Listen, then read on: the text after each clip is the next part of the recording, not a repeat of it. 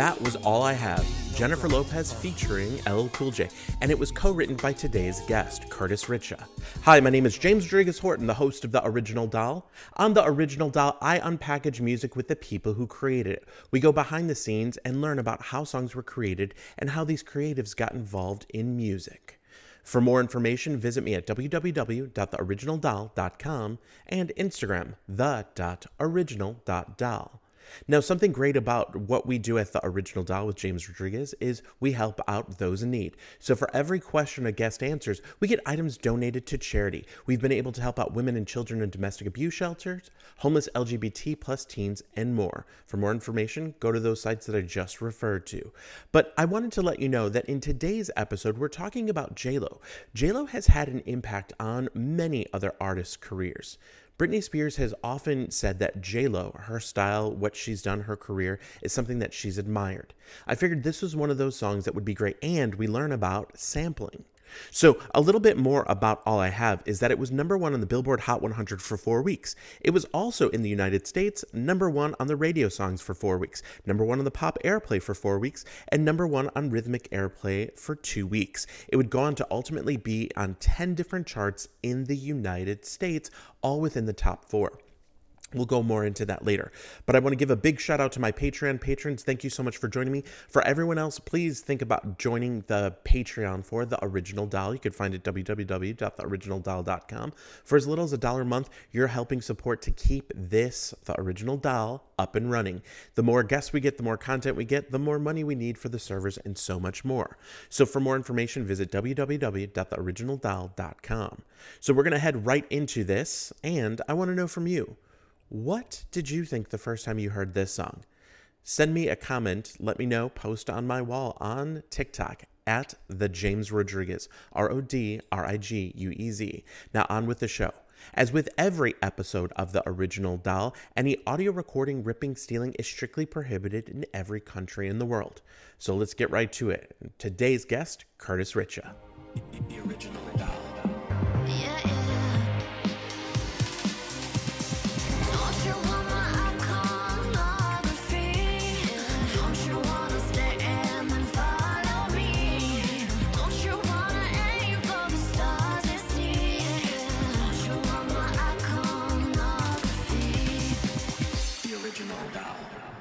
I want to welcome you all back. My name is James Rodriguez Horton.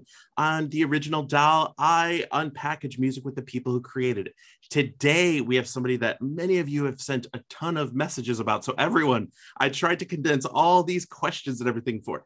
Today, we have Curtis Richardson here. Thank you so much, Curtis, for joining us. James, thank you so much for having me. I, I'm, I'm just delighted to be here. Well, it's one of those things where it's like you and I have been messaging. A lot of people don't realize that sometimes it takes a bit to go from the initial conversation to go okay let's get this going and stuff because y'all's are busy you know what i mean so let's let's go mm-hmm. through this so curtis let's go back and rewind let's talk about you early on when okay. did music become a part of who you are Music. Okay, so I come from a musical family. Um, basically, um, my cousin was in a group called Instant Funk when I was probably like six or seven. And, and, and that was the, the tail end of the disco era. So they, so he basically was a part of that group. And then we worked together uh, my family worked together in music and I wasn't in music, I was in theater. So like around 14, I became uh, really obsessed with theater and, and um, acting and dancing and singing. And I kind of did that throughout uh, junior high school, high school, even into college, I was doing it. I was supposed to go study uh, for Broadway because I really had an eye on Broadway because I love show tunes.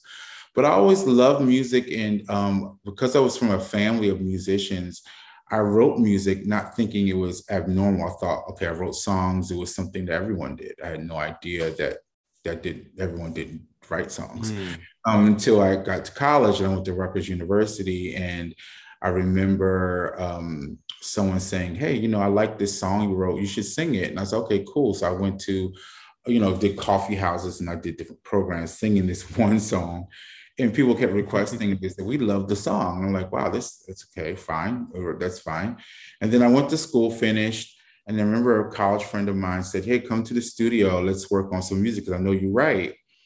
And it was the recording part that excited me. It was one thing writing a mm-hmm. song, but then when you record the song, and then they got a demo singer to re-sing my song. So then it became like a record to me.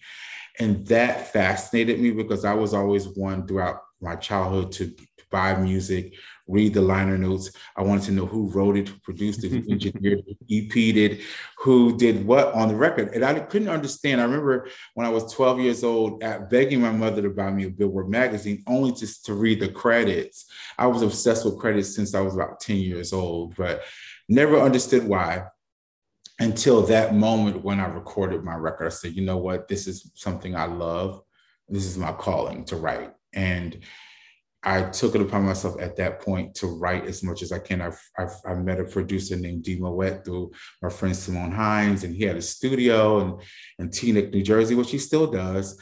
And um, we he allowed me to write with him and record with him.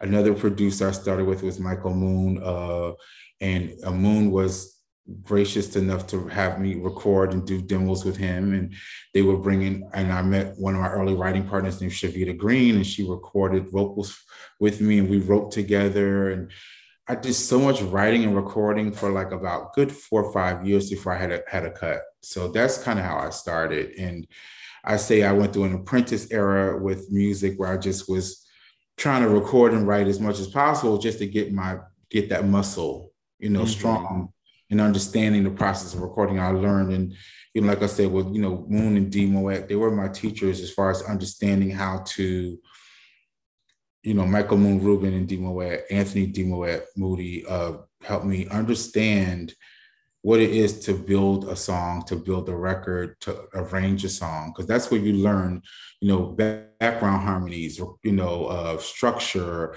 arrangement. Those are very key, aside from just writing the song and um, so that was my beginning.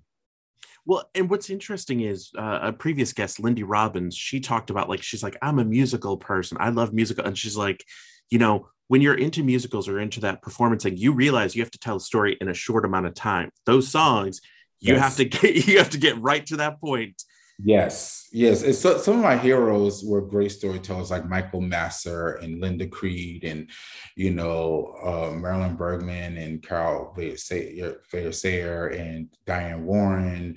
And, you know, of course, you know, all the great writers, um, Rod Temperton, uh, just so many incredible songwriters. Of course, Stevie Wonder, um, you know, Smokey Robinson. There's so many incredible writers that I was fortunate and you know, and producers like David Foster, I grew up with in the late 70s and the 80s that absorbed their music and their lyric and their style and their uh, you know their their attention to detail as far as coloring and how they colored the lyric in such a way that you can visualize everything. You can see the lyric. You didn't need a visual. Visual just kind of was an additional accompaniment to the song. So it, it's it sparked the imagination. So when i hear um, certain records, like um, you know, like someone I used to know, like you know, when I was like, I felt the energy of the emotion. Like Carly Simon was a big favorite of mine when I was a kid. I used to love her songs. Like I was obsessed with the lyric and the melody and like just just the weight of what she was saying in the song. And I think some of the best songwriters are not the best singers. It's just that, you know, not in regard to Carly, but just in general, like, you know, you think about Dylan and you know, mm-hmm. and those those writers. And of course, I love the Beatles and Paul McCartney, who was an incredible writer. Him and his wife were incredible writers. So it's just I just loved songwriters, you know, since I was young, and I never understood why I loved them so much. I just always gravitated to okay, I hear the song, but who wrote the song? Mm-hmm. Who wrote yep. it? Who composed it? Who who did it. That's what, that's why when I listen to Motown music and I, you know, Holland Dozier and Holland, which I met, I was fortunate to meet Lamont Dozier years ago. And I asked him, like, what inspired you to be a songwriter? And he was like, well, I knew I wanted to be an artist first, but then I realized that I had stories to tell. Mm. You know what I mean? And this is a mm-hmm. conversation I had with David Bryan, who was a big writer in the 80s. And he, he talked about how they wrote songs and how they they they lived as songwriters in the 80s. And I thought, wow, this is incredible because it's so different now than it was then. You know what I'm saying? So that really made me extremely happy to hear the process of what the what the what the what, what it was like in a different era compared to now because i actually love aspects of the old industry like they actually shared you know leads and they shared you know songs mm-hmm. and oh you know they, they, referred one another to projects like i remember david ryan who's a legendary songwriter who wrote don't you co-wrote don't you wrong me with jody watley and franne golde he told me of a story where you know, the writers of How Will I Know were reading with Clive and, you know, and they were, they played him the song. It's like, oh, this song is great. And he goes, well, the song is on hold for, um, you know, Janet Jackson, you know, for a project that they're doing. So he, so Clive was like, he called up the, you know, John McClain and said, hey, you know, are you still using this song? And they're like, well, no, we're not using because, you know, she's going to be working with, you know, Jimmy Jam and Terry Lewis now. So then he got the song. But how they got the meeting was they were referred to Clive by another writer. Oh, I didn't know. David. And so they did things like that because you know they didn't have the internet. They didn't have, you know, you know the, the emails. They had, you know, they could just they had the. It was just very hand to mouth, word of mouth, like physical. You know, you sent in a tape. You know, all these different things. So it was very important. You know, um, to so to make a long story short, that's kind of why I was invested in um, hearing those stories made me more invested in songwriting and making it very clear that this is a this is a craft this is a love and a passion it's not so much a job to me it's just something it's breathing it's communication for me Mm-hmm. And I realized that as I grew as a writer, like, okay, this is how I deal with the things that lie beneath, you mm-hmm. know, or the things that I, I'm absorbing.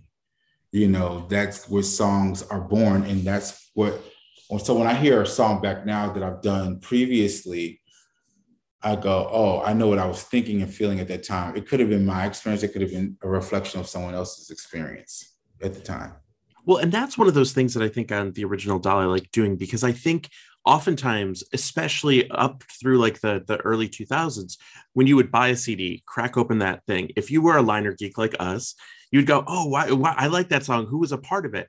And oftentimes I said, sometimes people are like, "Oh, there's only two good songs on the album." I was like, "Well, look who the songwriter is."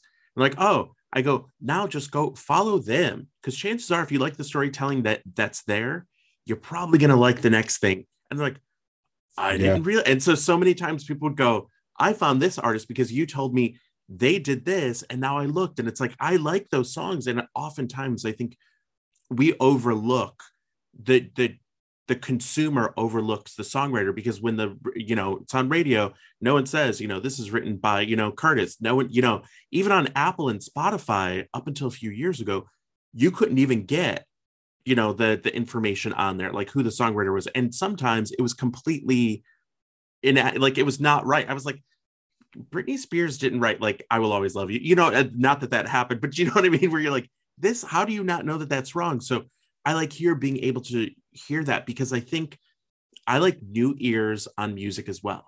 So when we talk about some of your songs some people may be like i didn't know that and i never shame anyone for not knowing it because you listening to it 15 years after it's released is still cool because you're having your first experience. So what I want to do is go through some of these songs and talk to you about what you've done because you have mm-hmm. a story for everything that you've done. You know of what course. I mean? There's there's reasons for it. So what I want to do is hop into this because I know I've had there's probably about 50 or 60 messages I got about all I have.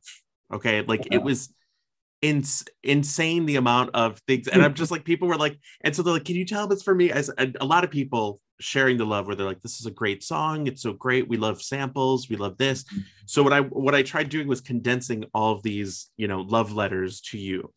One of them is from daphne in bulgaria. She said can you please ask curtis about all i have? It's perfect. I just thought for some reason this song wouldn't work on radio, and it did. And I loved listening to it every time. Now, I wanted to know when did LL get involved, and did you know it was going to be a single? I heard it was actually a short time from recording to being on the album to being released. Can you please have that? Another person, we have Trina in Tobago. She said, Ooh, you need to talk to him about All I Have. That song gets me going. I do not know what song sounds like a love letter, and it's about breaking up and a guy trying to get you back. Get it, girl.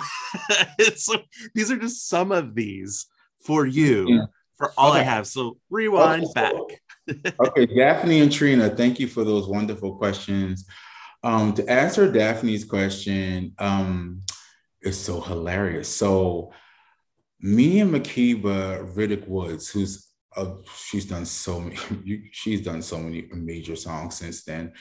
Um, incredible songwriter, arranger, um, musician uh, we were writing a lot together at that time, and we were in the studio, and we got a call. She got a call from Max Gousse, uh, who was an A&R at the time at Sony, and they said, "Wait, we got this track. It's a sample, but you know, we need you to work on it like today. We need you guys to work on it like now, because at that time they were in. From what I've learned later is they were pressing." Jennifer's album. I think it was done. Um, uh, at the time, as far as they were concerned. But they were, you know, really pulling for uh, this track. I think they sent it to a major writer, and the writer was like, "No, I don't want to write to a sample." So we went to the studio, and uh, well, back up. We we got picked up in a car, so it was kind of like the, the car ride was a little sketchy and I remember sitting there and I was, you know, me and Key were talking or like we are kind of nervous. And I felt this tingling sensation, you know, that came through my, like from the top of my head to the bottom of my feet. And usually when I get that, it's like a premonition that this is like a pivotal moment for, you know, in, in just in life. So we get to the studio and the studio looks so run down. I think it was like, I want to say it was like at the edge of Brooklyn somewhere or somewhere. It was just really run down studio. It was just like not the, the not a studio that we would normally go to. It was just like really like a private studio. And I remember walking in and there was a rapper, I think named Graf, who was there recording. And then we walked in and then we go in the studio and we listen to the track and we go, oh, I know that song. That's you know very special from, you know, you know Debra Laws because oh, I'm a music historian. You know, I knew you know I knew the song, the track, and I was like, gosh, how are we going to write to that? And so we we sit down in, in the back room, and I go, you know what, we should write something that's relevant to what's going on. So at the time, you know, Makeba had gone went through a situation where she was breaking up with someone. And then I was going through a transitional situation as well um, and I felt like we should write something that's true to how what we're feeling, you know. And then I remember listening to the track again, and then the melody came.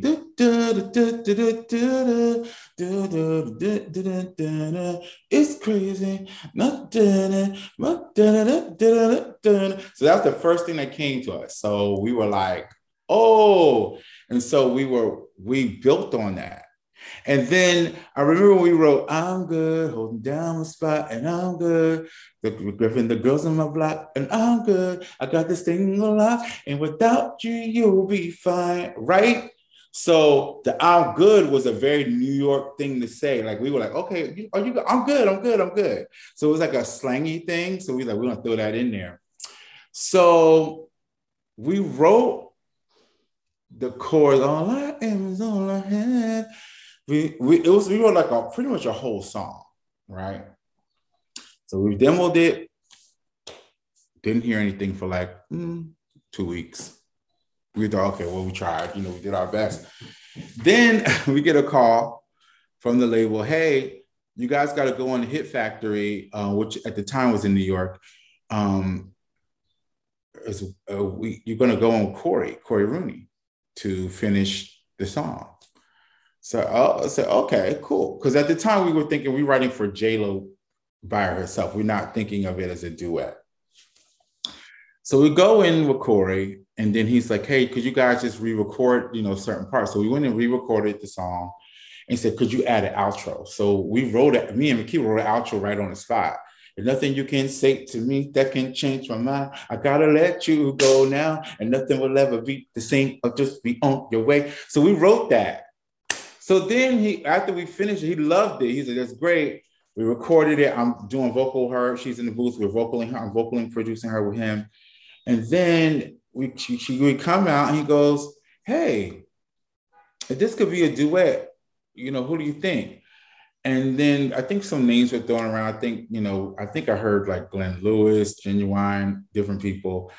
I was thinking, man, we good if it could be a rapper. You know, because she had done a rapper record with Ja Rule previous to this. So I was like, you know, it could be a rapper if it's whatever. And I think we were saying names, and I, and in my mind, I was thinking, oh, LL, because LL had a, a, a, hot record at that time. I was like, oh, LL Cool J would be really cool. You know what I'm saying? Not thinking nothing of it. So we leave the studio. Didn't hear anything about the. We we heard. It was a week or so went by. We heard that you know the record was a go. We were like, yes, this is a big placement for the both of us because previous to that, we had gotten cut on 3LW, which was a big record to us then, you know what I'm saying?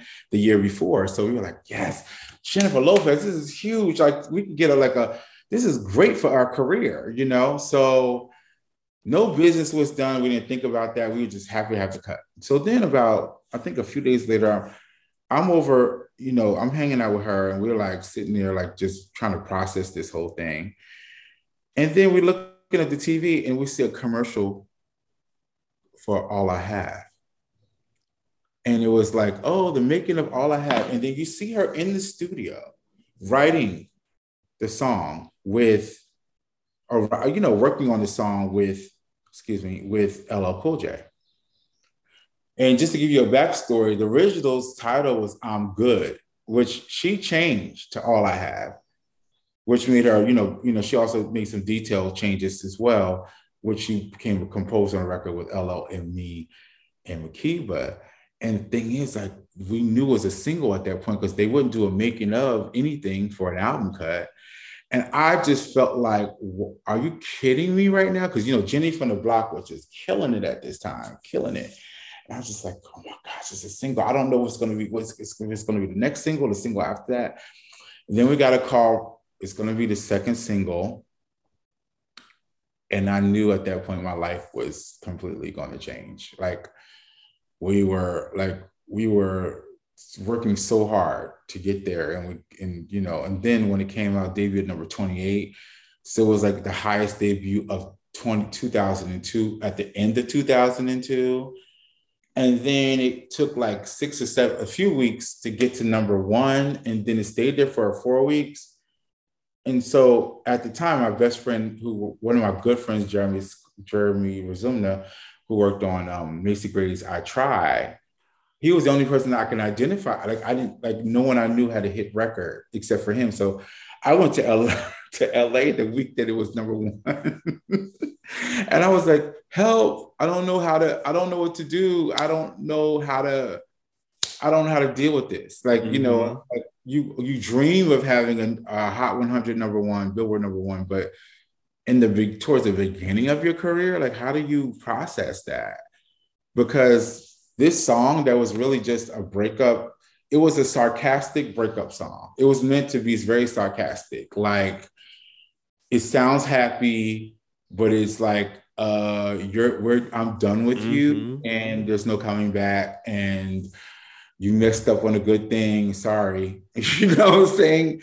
But it was meant to be a, a, a, the breakup anthem song. And, but with a sarcastic little, like, you know, like a, like a twist to it, like a caveat, like, okay, yeah, I'm actually fine with this breakup kind of a deal. You know what I'm saying? Even though I was sad about it, I'm actually going to be okay. I, I'm, I'm kind of still sad about it, but I'm going to be all right because it's, it's for the best you know well, that was of... that was something that came up in a lot of these comments about it saying like that it wasn't this super depressing thing but it acknowledged the sadness of it and it's about hope and there were people that said you know this was the first time i'd ever heard a song in which the guy was saying one thing and the woman was saying the other. And to me that was iconic in my mind because i didn't experience that before. That was from lucy. And so all these people they were just like yeah. it was new to them. And mm. to me, I always feel like when I hear all I have, I'm like, damn, you know, when you go through, so listeners, when you go back through and listen, listen to those lyrics specifically because when you think about it they're like oh you're all i have and it's like no no no no no no take a listen to it because it deserves a, a, second third yeah. 50th listen well i gotta give credit to jennifer because she actually changed the whole countenance of the record the energy like that title change because it's like it was all i'm good and then we and then she changed to all i have and then ll cool j um as well you know for adding the male perspective because we wrote it from the female perspective, you know, and then he added, I mean, what he wrote was just insanely good. Like it was just the idea of like that that balance. You know, his, you know, you need that perspective. Like, you know, pride is what you have, but I'm what you have. So he's holding on to the relationship, trying to salvage it. And and she's like, too bad. Like, you know I'm saying? Like, I gave you chances, but I have to move on. And she's, you know, she's a little bit melancholy. It's a very melancholy kind of record. It's like, no, I I don't love this breakup, but I know it's necessary in order for me to grow. Even though part of me would love to stay, I know I have to leave to grow. And then he's sitting there like, no, stay. you know what I'm saying? You know, like we can we can work it out, but it's kind of too late. So when when you went back through this, I mean, from the t- so from the time that you were in the studio then you you know then you heard LL, LL, LL, LLA, Ladies Love Cool James was going to be a part of it. That was just a couple weeks in between you all recording it and and LL recording his. Yeah. It was so then, it was it was like a month and change. Like I want to say, I think we recorded in October. No, like early October. I think by with that record came out November 25th. So it was like a it was like almost like not even two months period before because that was the thing. He had posted saying he was just in the studio, and that was like October 15th or something like that. Her album came out like November. The single came out like the end. Yeah, so, then it was like number one. So your all's journey was this short. yeah, I think it was the, the, end of September, beginning of October, where we actually the, the original demo. We came in a week later to to recut it. And then I think he came in a week or so later from there to do their part. And then they did the whole back, you know, behind the scenes footage of them doing it, which was kind of unheard of because no one, like, not many people did that. Um, so for us to see that experience captured, we knew that this was going to be a big record. For it to be a number one record and one of her, one of her few, you know, one of the few number ones that, you know, you know, for, like I've ever had. I mean, Makeba's gone on to have a couple more, um, but it's just, it's just insane. Like it was a it was a big, it was a big moment for me because you can't really, you can't really plan that. It's just either, it's just, it's a, it's a bit of kismet, luck, and good fortune and blessings for that to happen. So it changed the course of our lives, of course. And also, too, it's, it's also the plan, you know, the planets aligning, the artist you're, you're working with, what the label does, how the audience reacts to it, how radio supports it. It's just so many elements and so many factors. See, I love that. Now, what's funny is we're going to jump to one of the other questions I had because you mentioned this song already. And it mm-hmm. was from, it's about 3LW. It is Laurie from Brooklyn. His song with 3LW is an absolute fave bop with them. How did that come about? Were there any other songs he worked on? Okay, so me and Makeba were, of course, we were writing, and um, we work with this um, producer in Brooklyn who uh, who's still a good friend of mine to this day. Uh, we call him Jade, but it's John J. Daniels, and he had a studio, and so we were, you know, write songs and record there, and we did various demos, and then we did this. He had this track. He said, "I want you guys to hear this track." I'm thinking it'd be good for 3LW. I was like, "Oh, okay, cool." You know, and I knew who they were, so we went in we wrote this song called Put 'em Up, just a little saucy, sassy song, like, you know, very club song. Cause we want to make it like really fun for the girls, but there's something that empower the girl. So she's not like kind of the subordinate in the song. so we wrote it and then we pitched it to the label. Oh, he pitched it. They didn't love the song at first. They thought it was like, it wasn't their favorite, to be honest with you. And we were told it wasn't their favorite song. And then uh, time went on, and I think um, I think Teese, who represents them, um, who's also working, you know, she's a you know a, a well decorated A and R as well. She called back and said, you know, hey, we're going to cut this song. You know, Treach loves this song and he wanted to write, he wrote a rap and he, he got on the record, which is crazy because I was like, oh, this is great. Because, you know, I'm a fan of Naughty by Nature as well. So it was a moment. So we went to Battery, Battery Studios, which is where a lot of a lot of great records are done better. I think a lot some Britney records were done back. Yep. I think um, Ne-Yo, his historic uh, So Sick moment was done. I worked with Stargate in that studio. Um, after that, and just a great, great studio. And we recorded the girls. And I remember meeting Naturi, Adrienne, and Kiely. And um, I remember them being so bubbly and cool. And you know, and uh, we cut the record that day, and we were so excited to cut the record on them. And then um, shortly thereafter, you know, of course, you had the waiting period, and then the record comes out. It's on the album, and it was a moment because it was my first.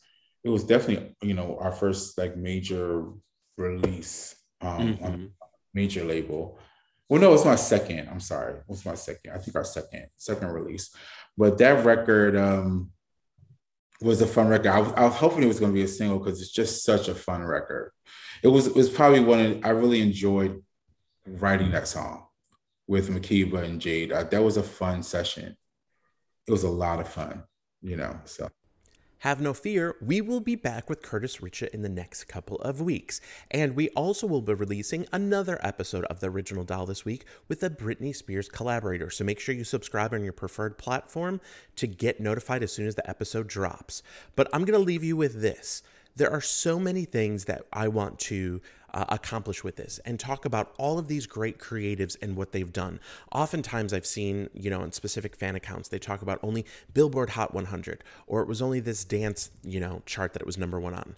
I've noticed in my research is oftentimes the R&B and rhythmic airplay, as it were, are often left out of a conversation. It's almost as if some people who post about this don't acknowledge the existence of those. And I've been doing a lot on TikTok at the James Rodriguez with Janet Jackson and her career, her history.